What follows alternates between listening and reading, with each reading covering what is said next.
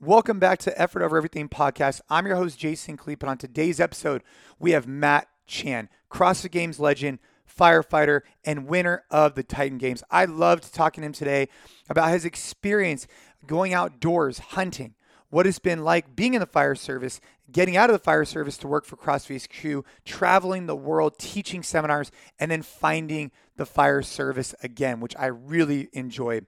I like talking to Matt about his impact he's trying to make on firefighters and their health and wellness, and I really hope you enjoy this episode as much as I did. Before we dive into it, I want to remind you it's a simple ask. Leave us a rating, leave us a review. It really helps us out and it gives us insight on what you're looking for for future podcasts. So take a screenshot, hit me up on Instagram, leave us a rating, leave us a review. Would greatly appreciate that. And if you're a gym owner or you're a coach out there and you haven't checked out the NC Fit Collective, our world class session plans, programming, and business tools that we use at all of our locations worldwide are available to you. Make sure you check out the NC Fit Collective. Now, let's dive into an incredible conversation with none other than the powerful Matt Chan. Let's go.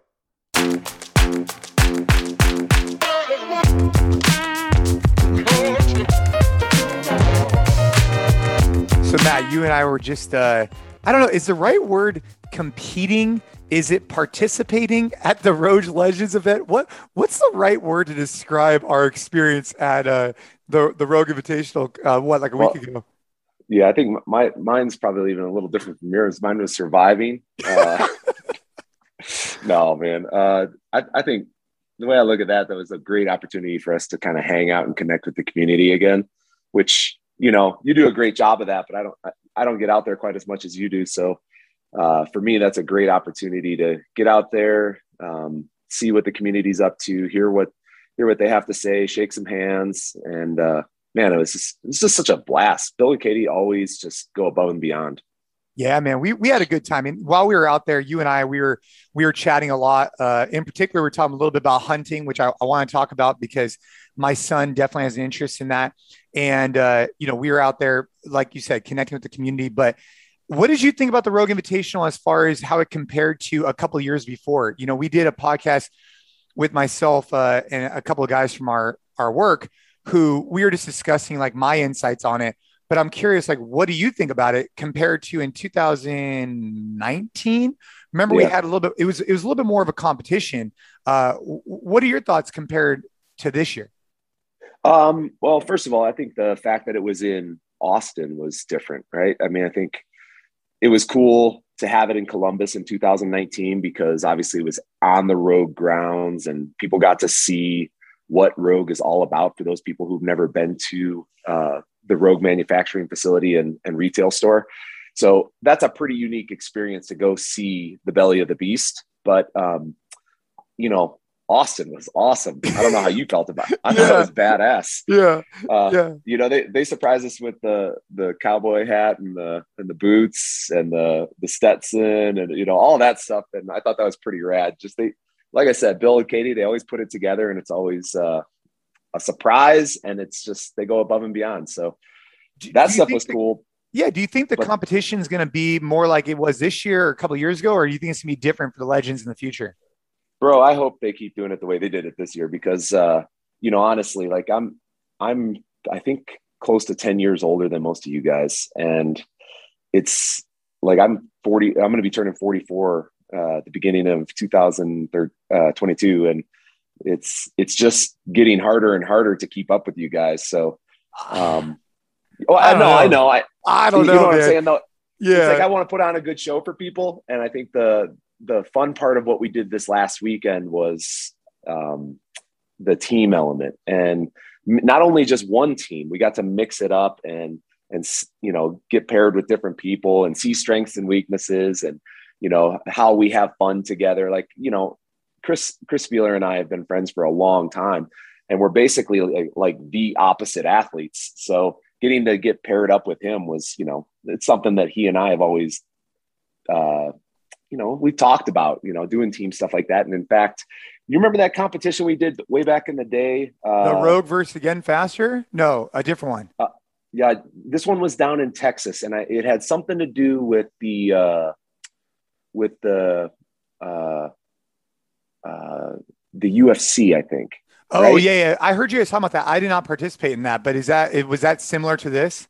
It it was, yeah. So Chris and I got paired together for that whole weekend, and it was just a blast. And um, you know, for me, it takes a lot of the pressure off to to to see, you know, that like, hey, this isn't going to go very well. Like, there's both of us have different strengths and weaknesses, so we're just going to go through this and have a lot of fun. And I mean, everybody that goes to a gym knows that those partner workouts, it's kind of like whew, I can yeah. I can just let my guard down and have fun. Yeah. And so, I mean, you talk about being like 10 years older than some of the people and, and I, I get it, but you're still in incredible shape. I mean, you crushed Titan games like what, uh, two years ago, a year ago? How long was it? Yeah. Last, yeah, it was last February, believe it or not. Yes. I mean, you're still in incredible shape and you're also active as a firefighter. So I'm curious, how have you transitioned, um, like what does your routine look like right now from a fitness perspective? And then i want to talk obviously about your work and all the different things you're doing but like from a fitness perspective i mean you still are super jacked. You look amazing. And and for 44 i mean you're you're crushing life. So what what what is the secret there? What what i mean obviously consistency et cetera but what are you doing right now? Yeah well i mean you hit the nail on the head. It's just that consistency. You know if there was something if there's some magic pill that you could put consistency in that pill um, and and give it to people that they're going to see all the results they want to see right? And that's i think you and i understand that. It doesn't really need to take hours upon hours every day.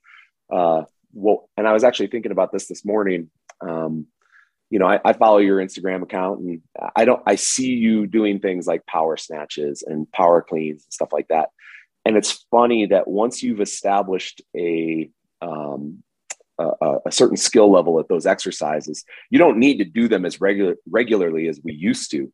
Thank God, right? Because it really does tear up the body when you're trying to lift heavy. I'm pretty certain that I could do a 225 squat snatch any day of the week, um, which is pretty cool considering I haven't done it in two years probably. Yeah. Um, and I think that consistency, what you're doing is you're building those skills and drills and you're touching them from time to time so that it does stay fresh, but that your body does get a good adaptation every time you try it.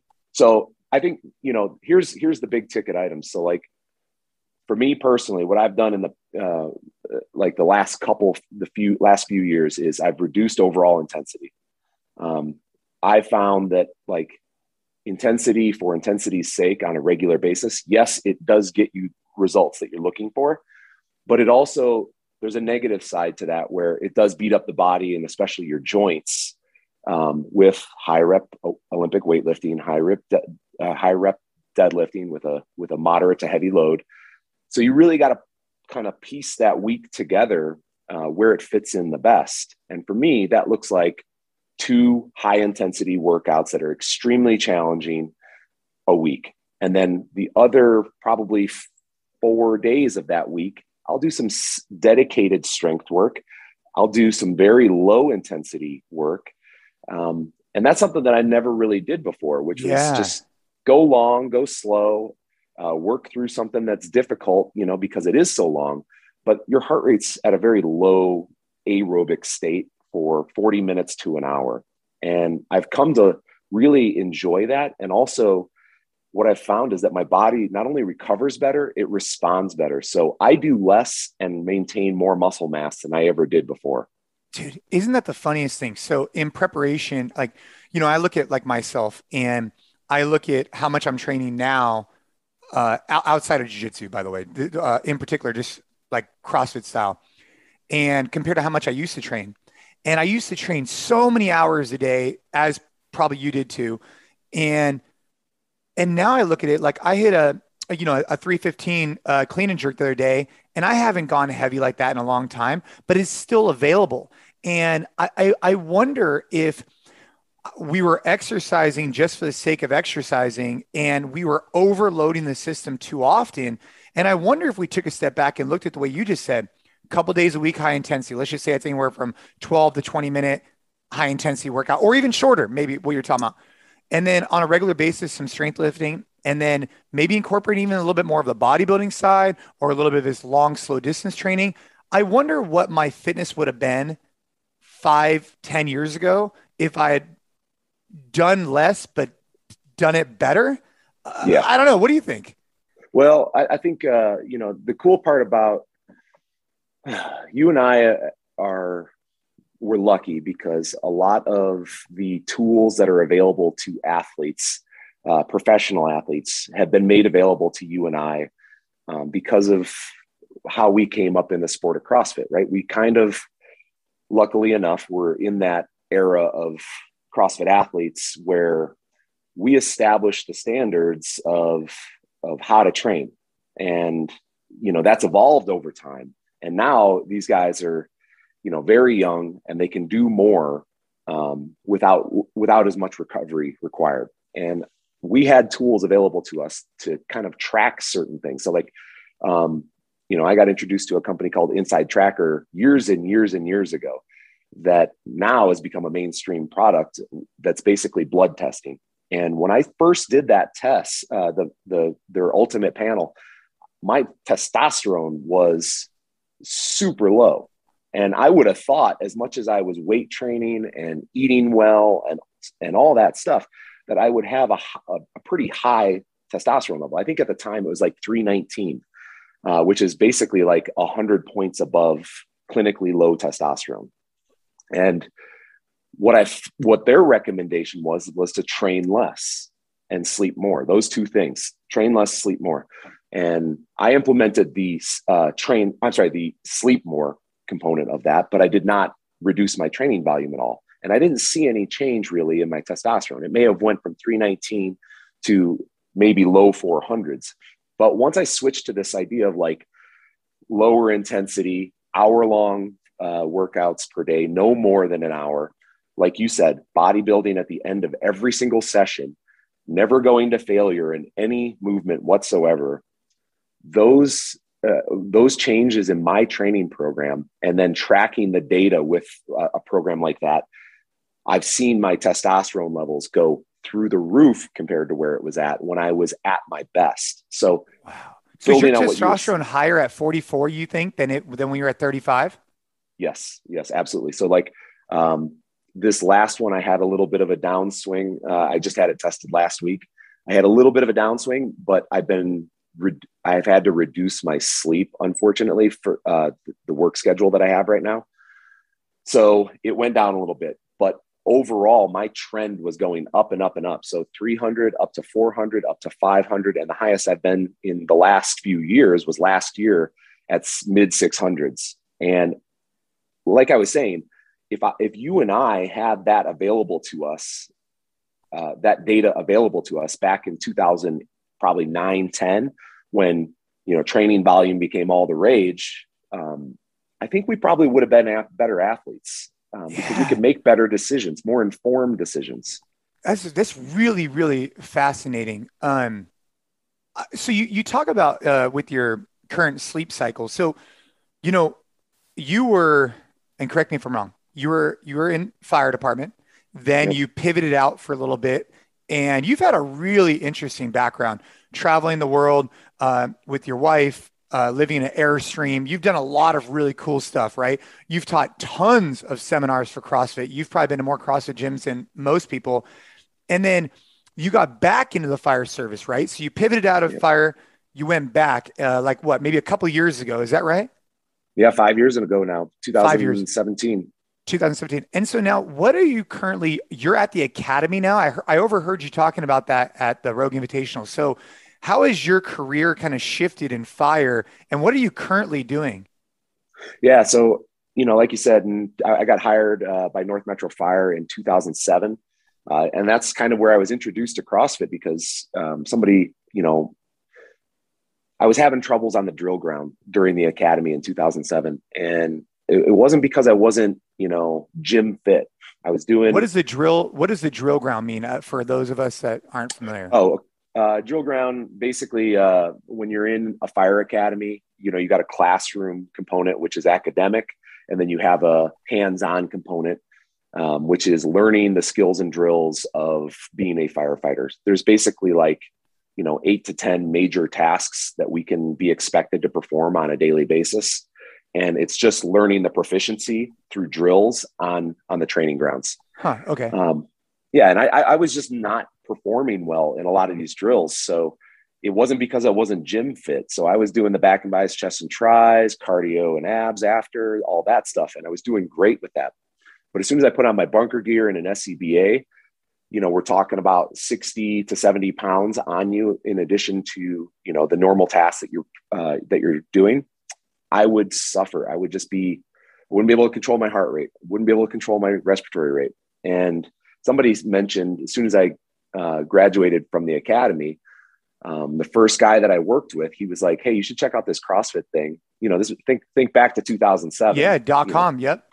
Yep. So I, I was like, "All right, I'll give it a shot," and started doing that, and that was kind of my introduction to that stuff. And you know, as it progressed, I liked doing this stuff so much that, like you said, I um, I went to my level one, did a level uh, two, and a level two at that time was now what's considered the level four, and uh, you know, kind of walk through those certifications and uh, landed a job with CrossFit HQ as a seminar staff trainer, like you did. And uh, you know, when when 2012 rolled around, I knew I, I felt really good. I had a, a good coach helping me out, and I, I thought it was an opportune time to really try to win the CrossFit Games. So I walked away from the fire service for a period of time uh, with the expectation of going back, but you know, as it played out, uh, the career that I had with CrossFit seminar staff was not only fun, it was lucrative, uh, it was fulfilling because it was giving me an outlet to share my knowledge that you and I built as as trainers, as CrossFit Games athletes, with the world at large. And just like you, you know, we I was able to travel all over the world, like you said, with my wife and with Chris Spealler and Eric O'Connor uh, doing the CrossFit competitors course.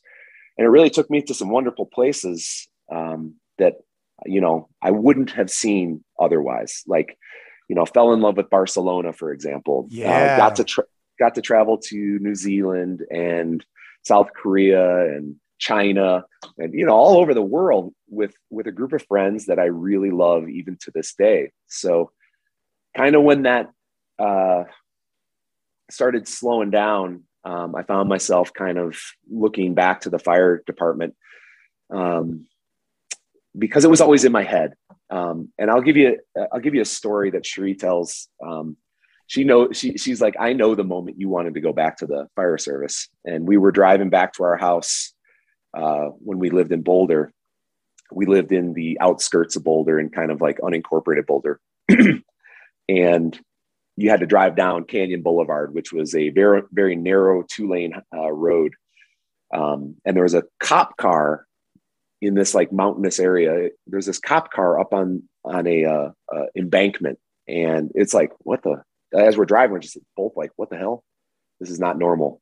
So we stopped behind this cop car, and a whole bunch of people had stopped as well, and there's people getting out of their cars, and uh, I, I rolled down the window as I pulled off to the side. There was a lady that was right in front of us who came running back to our vehicle.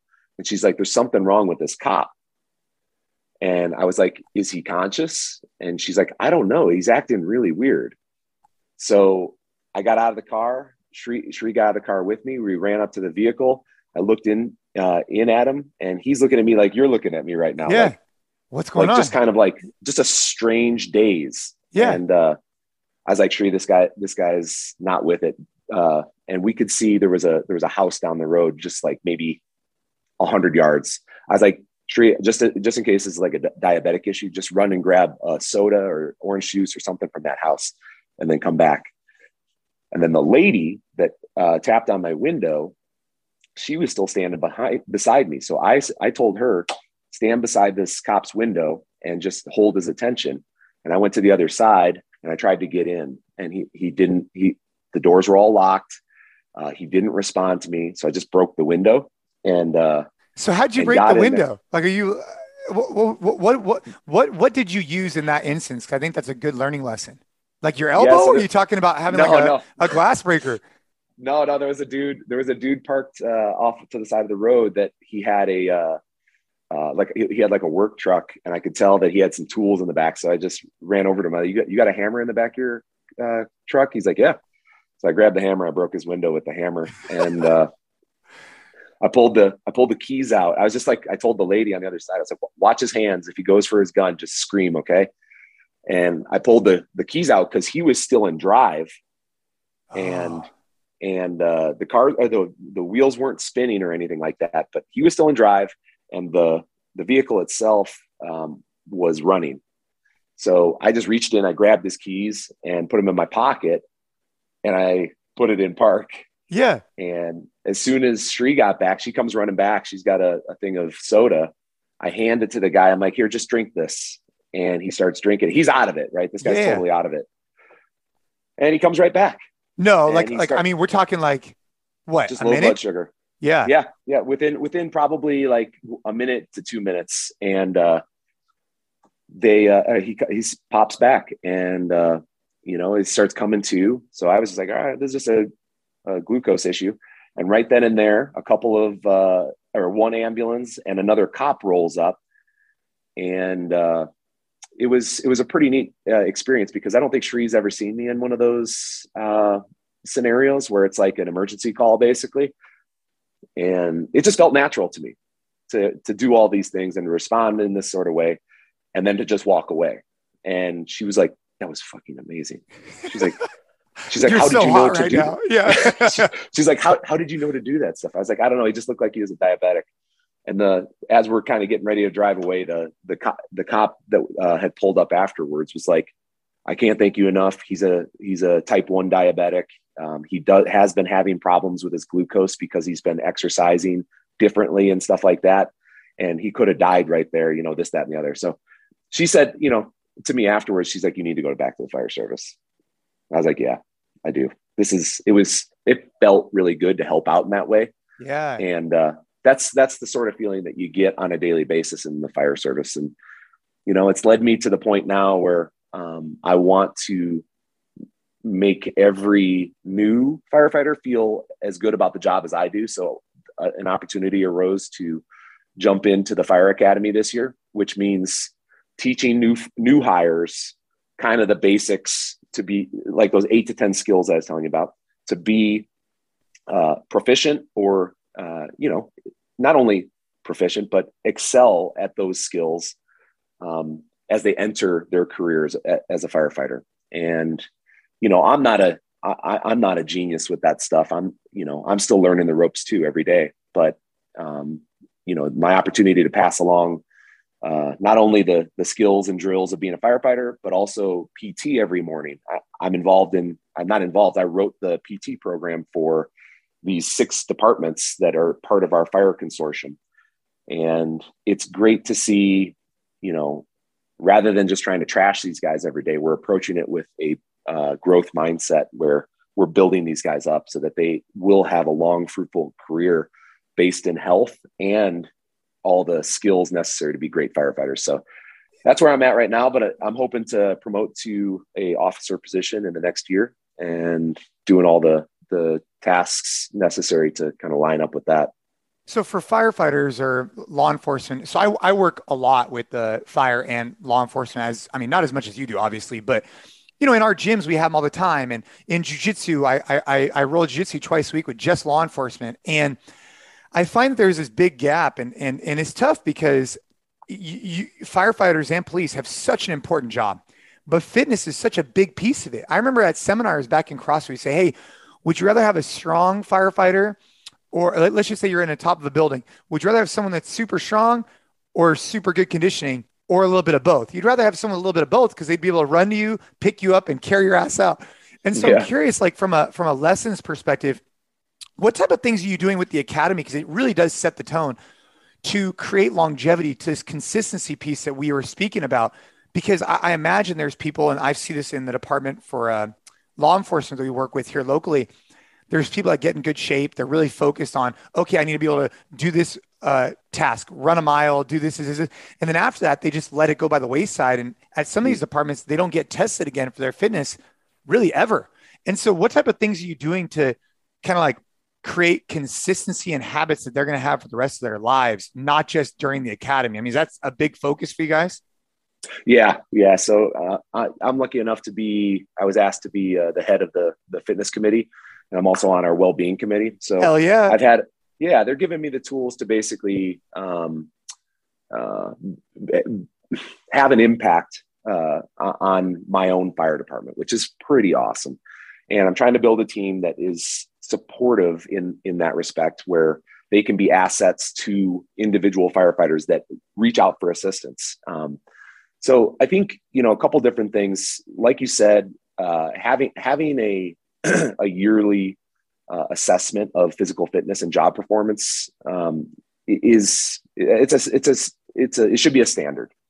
Um, if you can't perform the the job um, through you know those eight to ten uh, physical skills that that you have to do, then you shouldn't be on the line, unfortunately. And that's a controversial um, topic because, as you know, most fire departments are uh, most firefighters are backed by a union, um, the IAFF, and uh, the job of the union is to protect all its members, and that's even if they're out of shape and they are uh, a, a risk to other firefighters, we still have to protect that firefighter's job. So that's where it's like it a double edged. It's like it's it's tricky, it really right? Is. Because yeah. So that that's something that you know when you approach the subject of physical fitness, um, it it is a touchy subject because many firefighters who are you know getting up there in the age categories are are concerned that you're going to try to take their job away from them and instead what we're trying to do at north metro and i think in a lot of the north area fire departments in the denver area is provide the tools um, that we know people need in order to improve their fitness and that begins first with an assessment right so a, an annual fitness assessment that is a functional assessment. Um, that's something that we're implementing at North Metro. And I'm not saying it's perfect, but it, it includes a aerobic capacity test and then four body functions that we test people's stamina with. And it's moderate weight or body weight only. And they're short exercises so that people can measure where they're at year in and year out and see what areas they can improve on. So, for example, push, pull, hinge, and squat, right? Those are our four major body functions. Um, some people argue that twisting is a body function as well. Great. Um, those are the four right, we test. Though. Right, right. those are the four we test though. And what's cool is the tests are, are very simple. They're not anything that, um, but I'll just give you an example.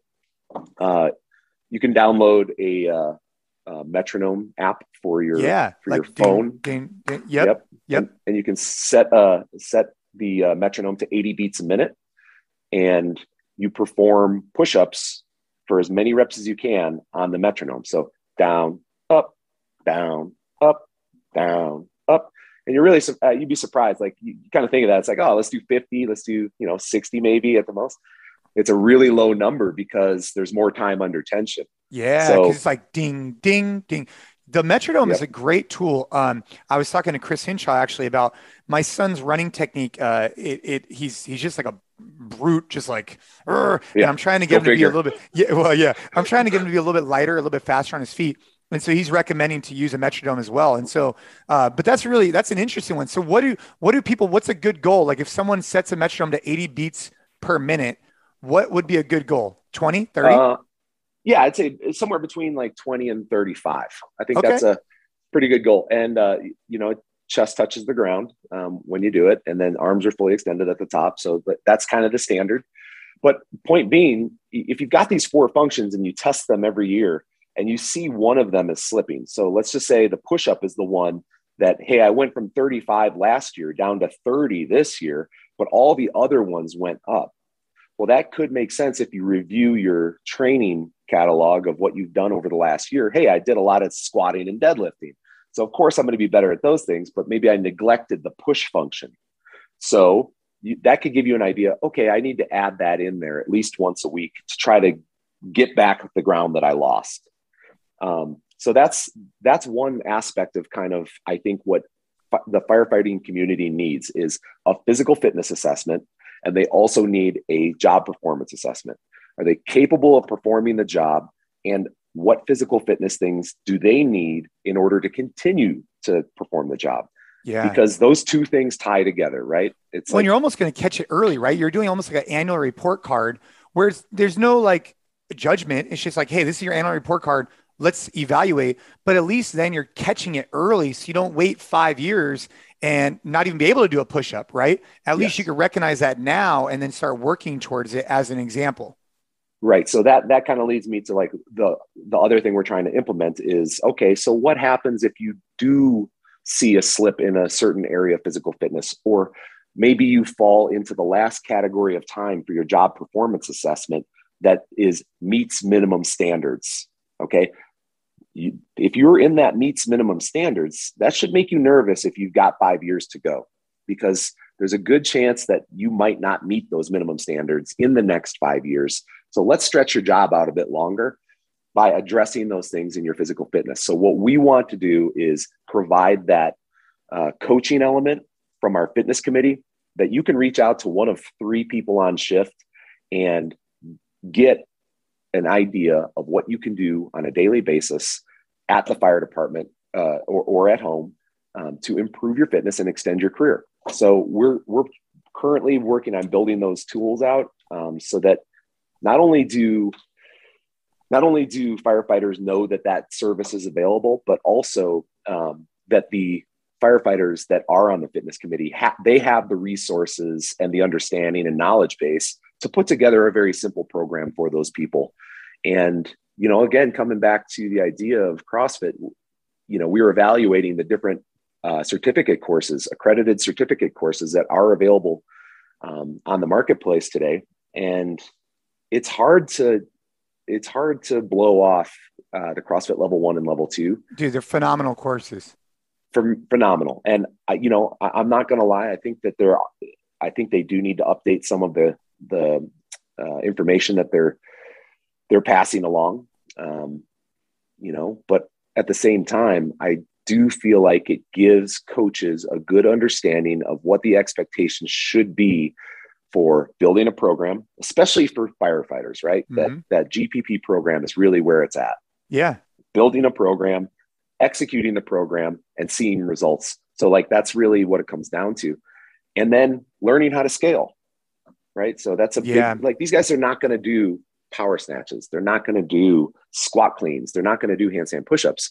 So what does that look like for these guys? Do they even need to do handstand push-ups or kick upside down? Probably not. But if they get interested in that in the future, I want the firefighters to have a, a resource to go to to say, hey, I'm interested in doing this. Can you show me how to do it? Yeah, we've been having that discussion a lot actually at NC Fit is, you know, we have a variety of different programs we provide. And one of them, you know, a lot of our programs don't have complex movements. And I'm curious, you know, what, what the trajectory looks like of someone who got into CrossFit 10, 15 years ago. How have they evolved and what, what type of training are they doing? Like I mean, you said it yourself. You could probably still do a full snatch really well. But like, when's the last time, aside from like the Rogue Invitational and stuff, when's the last time you did a kipping or a handstand push-up before that? Uh, it had been at least, I think, the last time I did a handstand push-up was the last Open that I participated in, um, which I believe was 2018. So what is that? Three years ago? Yeah, it's um, quite a um, while. And I just I mean, don't see the I I don't see the point of it for me personally. I every time I do it, my neck gets lit up. I've had shoulder issues because I've had a, a nerve problem in my neck. It's just not worth it. So, you know, the fact that they were strict handstand push-ups uh, during during the the Rogue Invitational, I was like, okay, yeah, I get that yeah. done because it's I can share the the load with Chris. Chris is going to do basically yeah, all my hands. Chris can do, yeah, Chris will do you know two to every one. Uh, yeah. yeah, I mean he's I mean obviously I, I, think we all see eye to eye and how training has just shifted and evolved. And I think what you're doing for the fire department, by the way, is like super valuable because you're not coming at it in a malicious intent. You're actually trying to extend these guys' careers ultimately. Oh yeah, and put them in a better position to be happy and and you know healthy once they they finish their their careers so yeah jay jay this is this is something that's um it's difficult to approach with a lot of firefighters because again they are self-conscious about their fitness level they have uh, they have self-doubt uh, about what they're capable of now so it's a very difficult subject to kind of approach and not to mention we're all alpha types so like you know most of these guys they don't want to look stupid in front of their peers and you know when when you roll out an air bike and say, "Hey, this is what we're going to do," right away they're just like, "Whoa, whoa, whoa! Yeah. You guys can do that. That sounds like something you should do." Um, but as soon as you get them in, into like, "Hey, listen, we don't have to go super hard. You can just get on it and do your ten calories, and then I'll get on it, and you go whatever pace you want."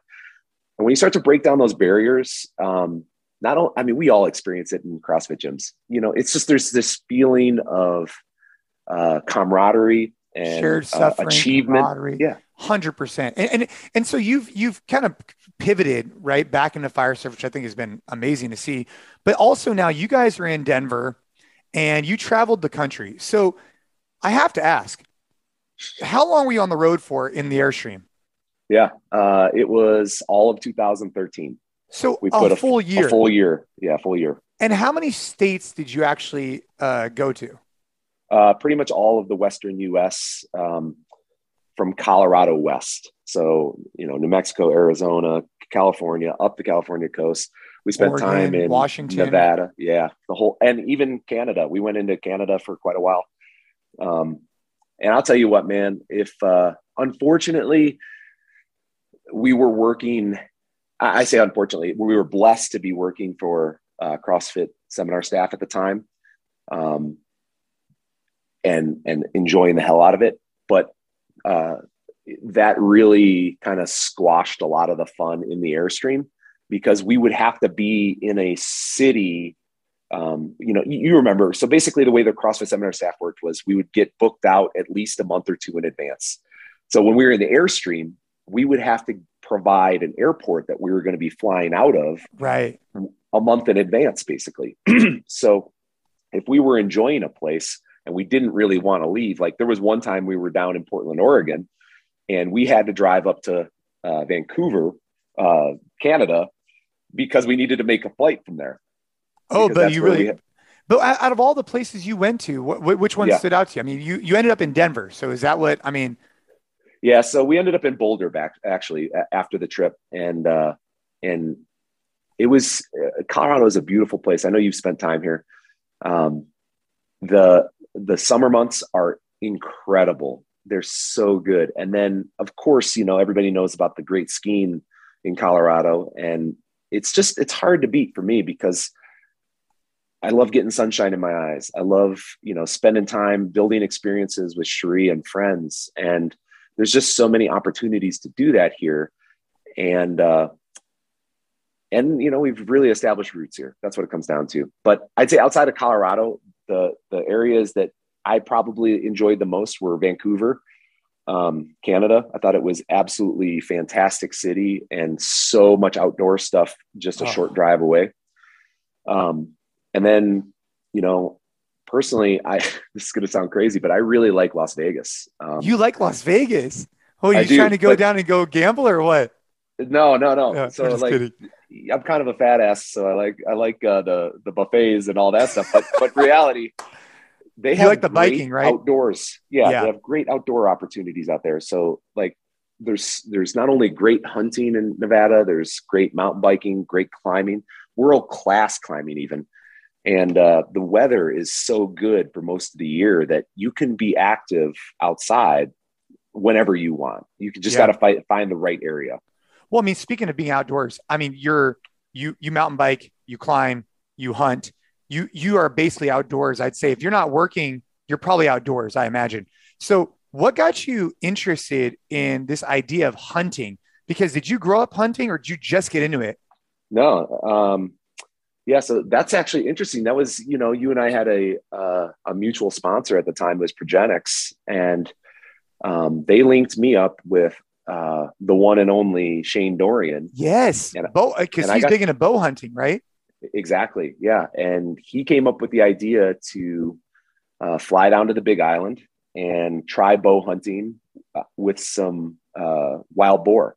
Oh, he said that he had land that uh, we could access and and gave it a shot and so i bought a cheap bow and and just you know see if i would like it and flew down there got to meet shane and and spend a lot of time with him and his family and it was really a great experience and even though boar hunting really wasn't uh, super exciting to me um, because you know they're not delicious animals for first of all but the, the hunting idea appealed to me. Like being outside in the quiet, no cell phone, with your friends and family, and the experience of just sitting still for a day was amazing. And I came home and I decided, all right, you know what? I'm going to keep trying this stuff. I'm going to try it on my own and I'm going to see if I can find some mentors that I work with that can kind of show me the ropes of this stuff. And that's kind of like what you and I were talking about at the, uh, at the uh, Rogue Invitational is like, you know, it's helpful to have somebody show you, you know, the basically what you don't know. Right. Right. And the roads and the road to becoming proficient. And uh, you know, I wish I had somebody that was there with me all the time during those first bunch of years because I'm finally understanding what it takes to be a good backcountry hunter. And so what does that mean? So like you you enjoy the outdoors, no phone, being with friends and family, but like I am there's so many ways you could take hunting. There's a lot of myths and and and people kind of frown upon it, but there's a whole art to it. I mean, it's it's it's a it's a whole big thing. It's it's more than what meets the eye, right? I mean, hunting is an art form, right? I mean, uh, tell me more about like the evolution, right? So you start off, you go to Hawaii, you you you you know, uh, hunt a pig, and with a bow, which mm. by the way, that sounds frightening depending on where you're stationed at, because those things, dude, just look mean as hell. And then how did yeah. it evolve from there? Uh, well, I, you know, again, I was living in unincorporated Boulder at the time, and you had access to public lands. And I just took that same bow and I just kind of headed out, got myself a deer tag that first year. I didn't even bother with an elk tag, and uh, I went out into the the national forest. And luckily enough, I connected with an animal that first year. I got I I shot a uh, uh, just a little forky uh, buck, which is just basically like a two points on each side um, somewhat immature buck, and uh, I shot him from 40 yards away with my bow, and he ran maybe 100 yards, fell down and died, and I brought it home, and Cherie and I ate that animal for the next few months, and it was an amazing experience connecting with your food, and I think that's what really draws me and and and Cherie as well to the idea of hunting is you know I I became I re, I became kind of like keenly aware of my ignorance of where my food was coming from. Yo. And you know what I'm saying? Just like the factory yeah. meat. Yeah. So th- this was an opportunity for me to not only connect with my own food and and and see the whole process, but also, you know, honestly, I'm, I'm not gonna lie, I feel like this is gonna sound lame, but I feel like more of a man. I feel like I I I can provide if I needed to in any way. We had we have a garden, we have you know that that source of food coming in. I kill two to three animals per year, and that's enough to feed us for an entire year. And that's something I feel proud of. Like the fact that Cherie and I can be self sufficient and also have good, high quality food coming in that we are the ones that that harvested that. Yeah. So, so, so that's you, the big thing. I mean, that's huge, uh, uh, and that's one one of the things that intrigues my son in particular. Right, is finding out where your food comes from and and growing from there. So, did, how did you shift from uh, bow to rifle? And do you have a preference on either? Is there because bow seems like more sporty. Bow, bow yeah. seems more of an art form than a rifle. But I don't mean any disrespect to either one of them. I'm just I'm an outsider just looking in. Yeah, no, I get that. Um, they're both difficult. I'm not going to lie. So, like you know, right now. Uh, I think the hardest part of hunting is understanding how to attain a tag. So, you know, even talking to Rich uh, at the Rogue Invitational, he's been hunting in uh, Colorado now for two years. Yeah. Um, but but doesn't understand the whole process where you know, in order to get into a unit that has a higher density or a, a larger elk population, you need to have points built up over a, a number of years in order to get into that unit. So that's the really hard part of it. So what bow hunting allows you to do is get into those more desirable units for a longer duration of time. The in Colorado, archery season is one month, and then each of the rifle seasons, the subsequent rifle seasons, are only one week. So, uh, to me, because I am local to Colorado, because I am local to some of the areas that I enjoy hunting, I want to go out for as long as possible because it's not just about you know harvesting an animal for me, it's about being out in the outdoors from sun up until sundown with the people that I know and love and just sitting in the grass, sitting in dirt and and really just experiencing life from a, a completely polar opposite to, to, what I'm used to.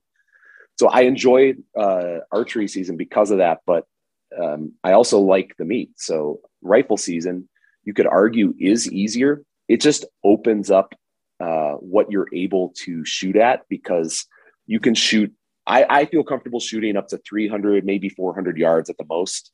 Whereas if I'm shooting with a bow, I'm comfortable shooting at 70 yards and that's it. And that's got to be perfect. Right. So, so we're talking like close quarters, elk yelling in your face and literally sending your heart rate through the roof because you're, you're hearing them yell so loud that it's, it's frightening. So, um, you're just yeah, sitting, it's, it's, it, it's, a whole, I mean, it's a whole thing, right? Because you're, you're taking hours and hours and hours to go find this animal and then you find right. it. I imagine your heart rate just poof, and then, oh, it's crazy. Jay, yeah. dude, it's so, it's so weird because it's like, you, you think you've been in them for like, or, you know, you think you're like walking around and you're like in the area that they are. And then as the day wears on, you start to think to yourself, you're like, man, they ain't here. Right. These goddamn, these goddamn ghost animals. I never see them. What the hell? Right. And then in a fraction of a second, just in a fraction of a second, you're right on top of one. And it's just like, I wasn't prepared for this. it's it's the oddest thing, you know. I mean, you know where they're at because you can hear them, but it's just so infrequent that it actually you have that encounter.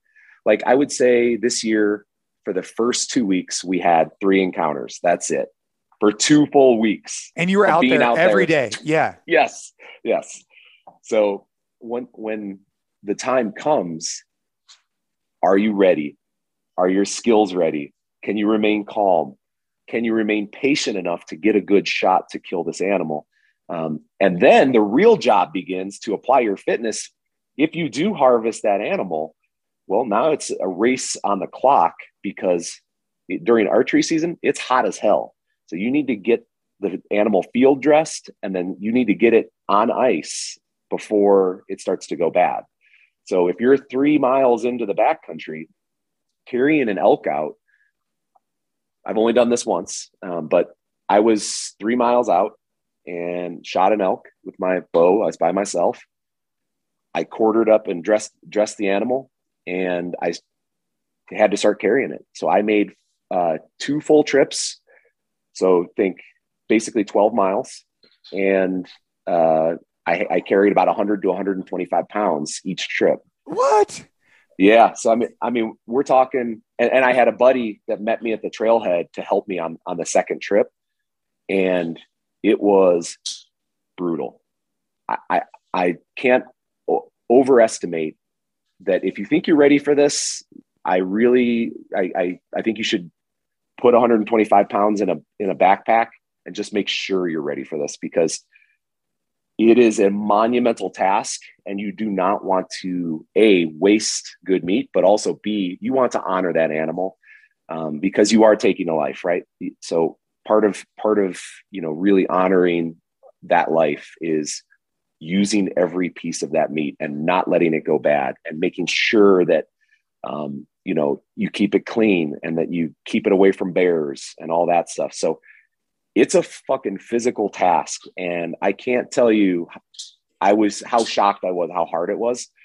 But once i got everything to the the, the van it was one of the biggest achievements i've ever had in my entire life. It was just like i did it. I shot a bull elk uh, with with a bow and arrow. And i we Cherie and i just finished that meet this year almost two years later wow. Dude yeah, I, it's amazing. the passion you have for it is strong too and i think that I, see that in my son and that's why we want to continue to explore it. I wanted to ask you definitely before we uh you know move on and you you kind of go do your thing and get back to work and life i wanted to ask you about the titan games and how that experience was similar different than the crossfit games. I mean obviously there's a there's some similarities i guess but it's a it's yeah. a it's a big difference i mean one is a tv show one is yeah. the you know uh a test of fitness etc. so how was that experience? I mean, I asked you before about The Rock. You're like, dude, he's huge. But then you see uh, Brian Shaw as a as a as a you know, eh, I mean, I came home and people were asking me about how big the strongmen were. I was like, they're very big. Like you don't understand how big they are. They're massive. How does The Rock compare to some of those guys? Yeah, so like you know, you and I like we would see them in the hallways at the uh, at the uh, Rogue Invitational. You kind of have to move out of the way, right? like it's just like Jesus, here he comes. Yeah. Uh, the, the Rock's like that too. Uh, the difference is is that you know those guys they have mass just to move mass, right? Whereas the Rock is more aesthetically, you know, he's a bodybuilder, and uh, therefore he's he's very lean and I mean he's just thick. The dude is he's tall. He's I think he's six four. Um, he's probably 275 if I had to guess, and it's just a mountain of muscle. So that you know, The Rock was awesome. He was accommodating. He he made us all feel welcome and special every time we saw him. But it was it was a it was a Hollywood experience. It was unlike the CrossFit Games where everybody was at the CrossFit Games is always focused on the competition. Some people get caught up in the media side of the CrossFit Games, and those people generally do not do that well um, because competing at your highest level requires 100% focus. And you know this, and I know this. Um, but you know, when you're like when I look at back, there, there was 2013. Uh, I kind of I was joking around with media and stuff like that. I wasn't as focused on the competition as I should have been, and therefore I did not finish very well. Right. So I think the difference with the Titan games and the CrossFit games was the amount of focus I had to put into the competition. I didn't really need to focus for the competition. Um, I just needed to go out there and do my thing and rely on my uh, physical fitness and my experience competing at the Titan games. Right? Does that make sense? Yeah, yeah. Most of yeah. the, most of those people did not have experience competing in an individual format on that sort of stage. Whereas I knew what I had to do. I knew how to execute it. I knew how to strategize for certain workouts based on, you know, whether I was going head to head with somebody or whether I was doing my own race. And that experience from the CrossFit games and from a lifetime of competing in swimming and water polo and stuff like that, that played into how well I did at the Titan games. But like you said, entirely different from the CrossFit Games. Entirely yeah. different. It's funny how those experiences. You know, I'm competing in jiu-jitsu here in like two weeks, and uh, you know, anytime I get ready for a jiu-jitsu tournament, I just rely on the all the other previous uh, competition experience I have because it carries over really well. And like you said, I mean, when you're because you, when you have those nerves, you got to learn how to control them.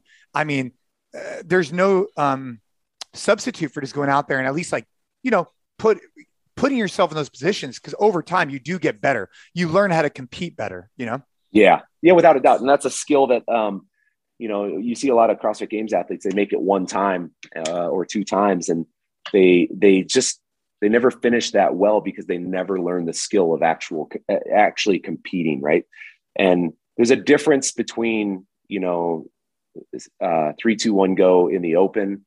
Uh, the CrossFit Open, that is, and three, two, one, go at the CrossFit Games. You can't restart the workout in the CrossFit Games you have to be ready even if you're not ready.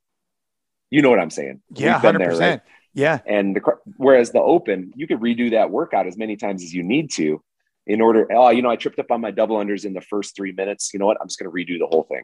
Yeah. I used to put myself in a position where I would only do them once because of exactly that. I wanted to put myself in that mindset.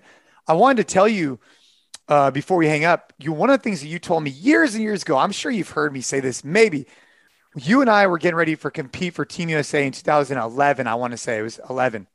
And boy, we had a hell of a time. Remember that one in yeah. London? Oh, oh man, yeah. we had a hell of a time.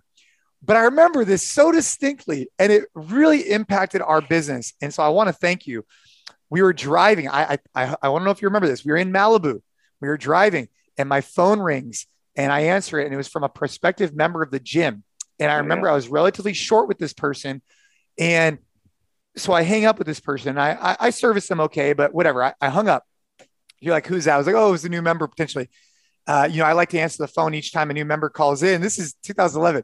And I'll never forget, you just say to me, you're like, hey, man, like you didn't do a very good job with that lead. And it basically just totally called me out about how I was distracted. I was focused on Team USA and I wasn't doing a good job and I needed to learn how to delegate. And I don't know if you remember that the same way I do, but that was instrumental in our business because it really it really brought to life that I need to learn how to delegate more because here I was focused on you, focused on Team USA, focused on competing, and I wasn't focused on the new lead. And what I should have done is just had someone else answer that lead to service them better, to hopefully get them in the gym and hopefully change their life through fitness. And you're the one that sparked that in me. So I just wanted to thank you. Well, thanks, Jay. You know, I mean, I think the the the cool opportunity that you and I have, especially you, you know, I mean, you you you see so many new people and you meet so many new people, um, is to leave a uh, a person with a positive experience from the very first time, right? And and when when I do remember that, and I remember feeling like listening to you, just like you were rushing them to get back to our conversation, and I just remember thinking to, myself that it was like it's like, man, this is the first time this guy just talked to that person. I can wait I'm, you know, I'm going to be here all day. Like he needs to give that, that really, because because I was a gym owner, you know, I mean, I know what it's like. It's you have everybody pulling you in every direction at all times, and all of you feel like it all falls on your shoulders, and that can be true in all sorts of aspects of life. Um, gym owner, or you know, just everyday Joe or firefighter, whatever. I try to now, like on a regular basis, try to just make sure that every interaction I have with people is a positive one. Um, and I'm not blowing people off. And I'm guilty of this too, Jay. Like, honestly, like back in the day, like, you know, I, I let my head get bigger than it should have been. And, you know, I'm, I'm nobody. I'm, I'm nobody special.